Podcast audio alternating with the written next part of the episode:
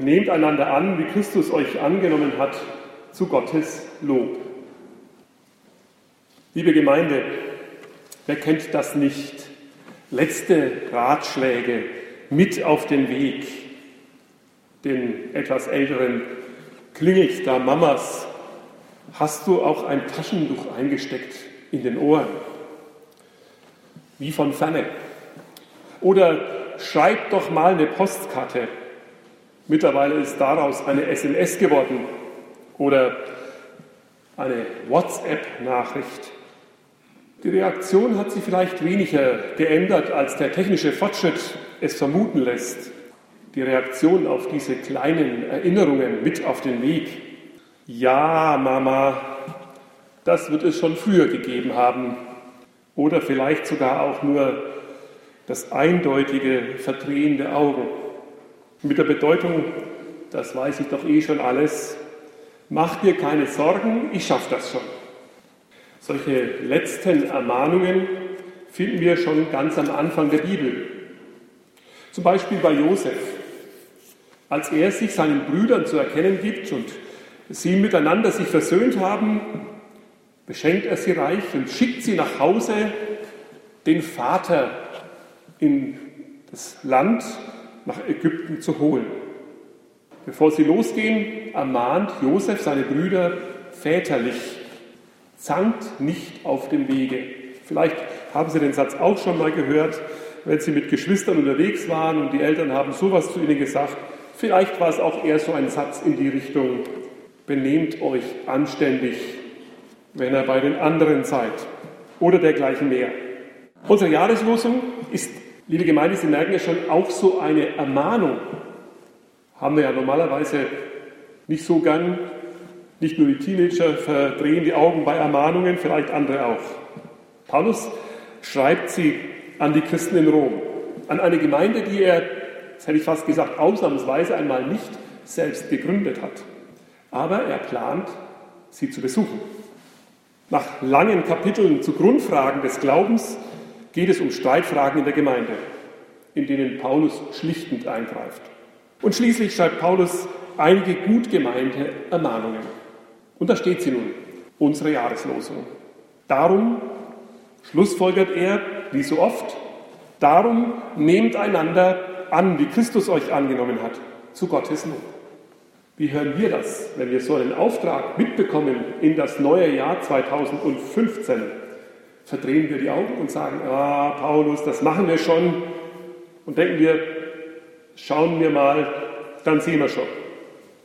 Interessanterweise ein paar Sätze später schreibt Paulus selber dann noch an die Römer, im Übrigen bin ich persönlich überzeugt, dass ihr durchaus selbst in der Lage seid, all das zu tun, was gut und richtig ist.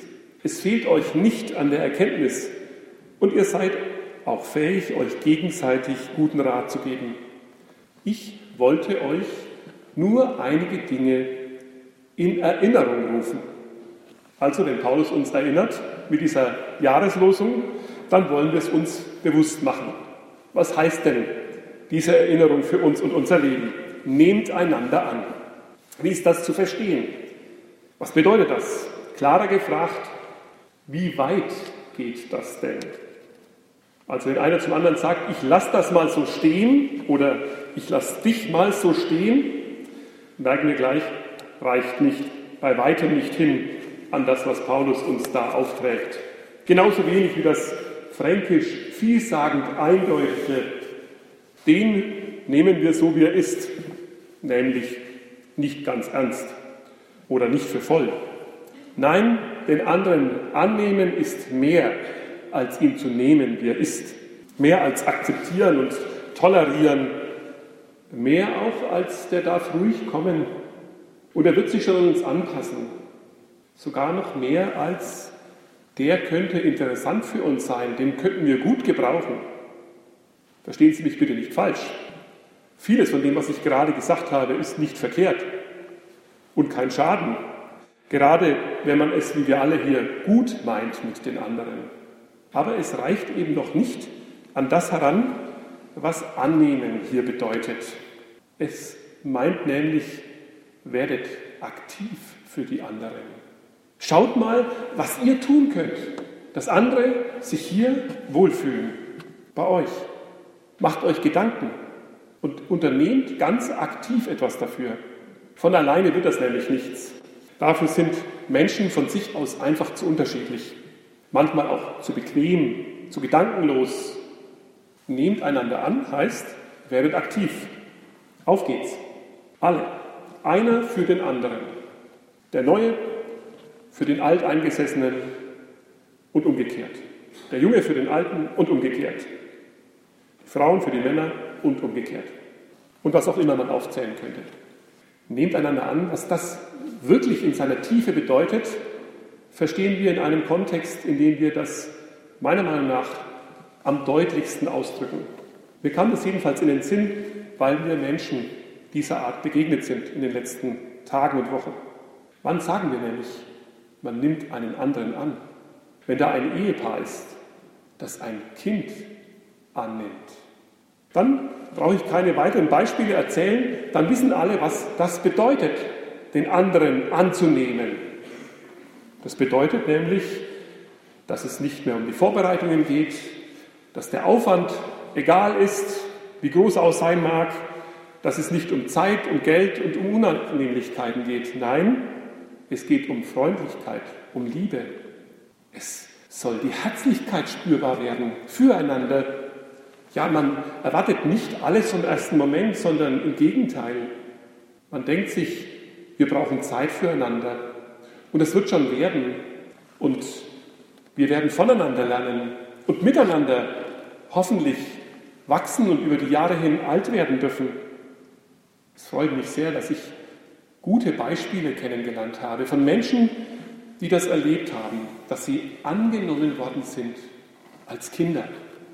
Und dass es spürbar war bis zum Alter hin, was für eine tiefe Gemeinschaft zwischen den Eltern und den Kindern gewachsen ist. Ihr versteht, dieses Annehmen ist gemeint und kein anderes. Nehmt einander an. Die Liebe zueinander soll wachsen. Wie eine Familie zueinander sollt ihr werden. Ihr gehört zueinander. Nehmt aneinander teil. Aktiv. Natürlich werdet ihr nicht immer der gleichen Meinung sein und ihr werdet nicht die gleichen Vorlieben haben, aber das weiß jeder ohnehin, auch in jeder Familie. So ist das nun mal. Aber es wird Dinge geben, die werden euch gemeinsam bewegen und die werden euch vereinen. Und eines davon ist die Liebe zueinander. Das ist gemeint, wenn es heißt, nehmt einander an, wie Christus euch angenommen hat. Wie hat Christus uns angenommen? Da könnte ich viel erzählen. Er hat euch geliebt, schon als ihr es noch gar nicht gewusst habt oder als ihr ihn noch abgelehnt habt. Er hat euch befreit von Sünde und Schuld. Er hat sein Leben für euch gegeben. Er hat euch begabt, er hat euch begleitet, er hat euch bewahrt. Frieden hat er euch geschenkt. All das hat er getan und noch viel mehr. Aber ich möchte auf eines hinweisen, das zu den vorherigen ganz Wesentlichen gehört und von dem Paulus immer wieder auch erzählt und schreibt. Denn Jesus hat euch nicht angenommen, dass ihr für Gott wie Sklaven seid. Davon schreibt Paulus immer wieder, dass ihr sollt nicht unfrei bei Gott sein, sondern Jesus hat uns angenommen, dass wir als seine Brüder und Schwestern Gottes Kinder sein dürfen und nicht Gottes Kinder in einem irgendwie entfernten Sinn, in einer rein sprachlichen Regelung, sondern nein, mit einer intensiven Nähe. Denn das ist etwas ganz Besonderes an diesem Jesus. Die Forscher streiten darüber, aber es fällt schon auf. Dieser Jesus hat eine Nähe zu Gott, wie kaum oder wie kein anderer. So spricht er ihn an. Lieber Papa im Himmel, das ist ungewöhnlich. Das ist wirklich ungewöhnlich. Lieber Vati, sagt er zu Gott. Bei uns ist das mittlerweile ein bisschen aus der Sprache herausgekommen, das Vati. Aber Papa, das verstehen wir. Oder Papi, das verstehen wir. Wie nahe ist dieser Jesus Gott? Und er möchte, dass wir alle so angenommen sind, dass wir die gleiche Nähe zu Gott haben. Dass wir keine Angst haben vor ihm oder uns auf Abstand von ihm halten müssen. Nein, Jesus hat uns so angenommen und hat es uns auch beigebracht, Wenn wir mit Gott reden, dann sagt unser Vater im Himmel. Aber, lieber Vater, von diesem liebevollen Vater hat er uns im Übrigen ja auch erzählt. Hat davon erzählt, dass dieser Vater verrückt ist vor Sehnsucht nach uns. Er wartet auf uns. Das waren Geschichten, liebe Gemeinde, die haben die Leute aufgeschreckt. Sie haben sie aber auch begeistert für diesen Gott. Das bekannte Gleichnis vom verlorenen Sohn erzählt in seinem Höhepunkt im Übrigen, dass Gott beide Söhne annimmt. Aber einer, der Ältere, kann und will den anderen, den Zurückgekehrten, nicht annehmen. Und er schließt sich selbst von der Gemeinschaft mit dem Vater aus. Das ist die traurige Frage am Ende. Gott nimmt euch an, nehmt einander an, weil seine Liebe euch allen gilt. Zum Lob Gottes. Liebe Gemeinde, Gott, unser himmlischer Vater, wird gelobt und geehrt, wenn wir seinen Worten vertrauen und folgen. Das ist so eine Wahrheit, die kann man so ganz schnell und leicht von der Kanzler sagen. Aber denken Sie einmal darüber nach. Wodurch wird Gott in dieser Welt gelobt und geehrt? Wenn wir als seine Gemeinde seinem Wort folgen und tun, was er uns sagt. Nehmt einander an zu Gottes Lob. Wenn wir seine Liebe für unser Leben annehmen und zugleich an andere weitergeben. Martin Luther versucht das uns im kleinen Katechismus ganz nahe zu bringen und ich denke, viele von uns haben das ja ganz tief in sich, was da steht zum Beispiel, Luther sagt, wie wird Gottes Name geheiligt, wenn wir bitten, geheiligt werde dein Name, ist ja auch im Vater unser drin. Gottes Name, sagt Martin Luther, ist ohnehin heilig, aber wir bitten, dass er bei uns hier in Leutershausen geheiligt wird. Und wie geschieht das?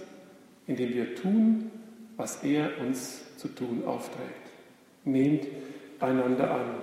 So wird Gott gelobt unter uns. So wird er geehrt, geachtet, geschätzt. Ich glaube, wir brauchen nicht zuerst über die Streitfragen des Lebens, des Glaubens nachzudenken und uns darüber versöhnen. Wichtiger wäre, finde ich, wenn Menschen wissen, sie dürfen zu Gott kommen, so wie sie sind. Wenn sie in unsere Gemeinschaft kommen, in unsere Kirche, zu uns Christen hier, dann kriegen sie nicht einen Stempel auf die Stirn gedrückt, der sie abwertet, der sie in ihrer Schuld verhaftet, der sie schlecht macht, sondern sie werden frei, so wie Jesus es will. Sie werden das los, was andere ihnen auf die Schultern geladen haben.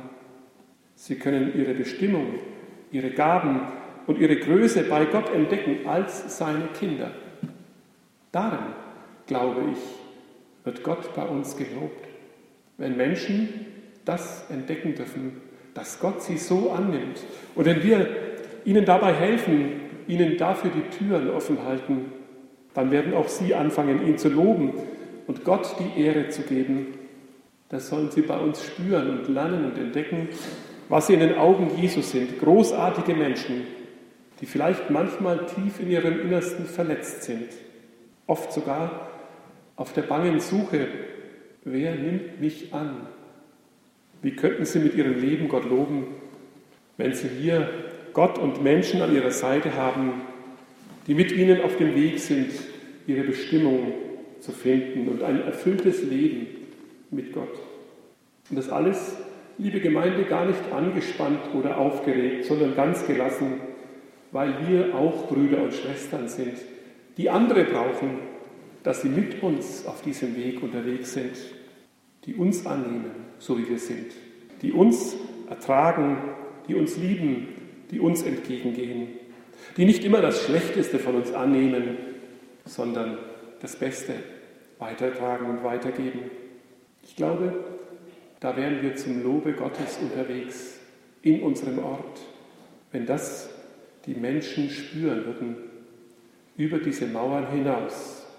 Natürlich schließe ich mich dem Paulus an, Ihr wisst das ja alles schon längst. Und ihr tut es ja auch. Ich wollte euch nur daran erinnern. Tut es weiterhin. Und wieder von neuem. Auch wenn ihr enttäuscht worden seid, auch wenn ihr selber verletzt worden seid, fangt von vorne an Habt Mut und Zuversicht, Gott ist an eurer Seite. Ihr tut, was zu seinem Lob dient. Ihr seid eine Gemeinde, die eine liebevolle und herzliche Glaubensgemeinschaft lebt. Wenn ihr dieser Jahreslosung folgt, dann findet ihr auch als Gemeinde zu eurer eigentlichen Bestimmung, dem Lob Gottes. Amen.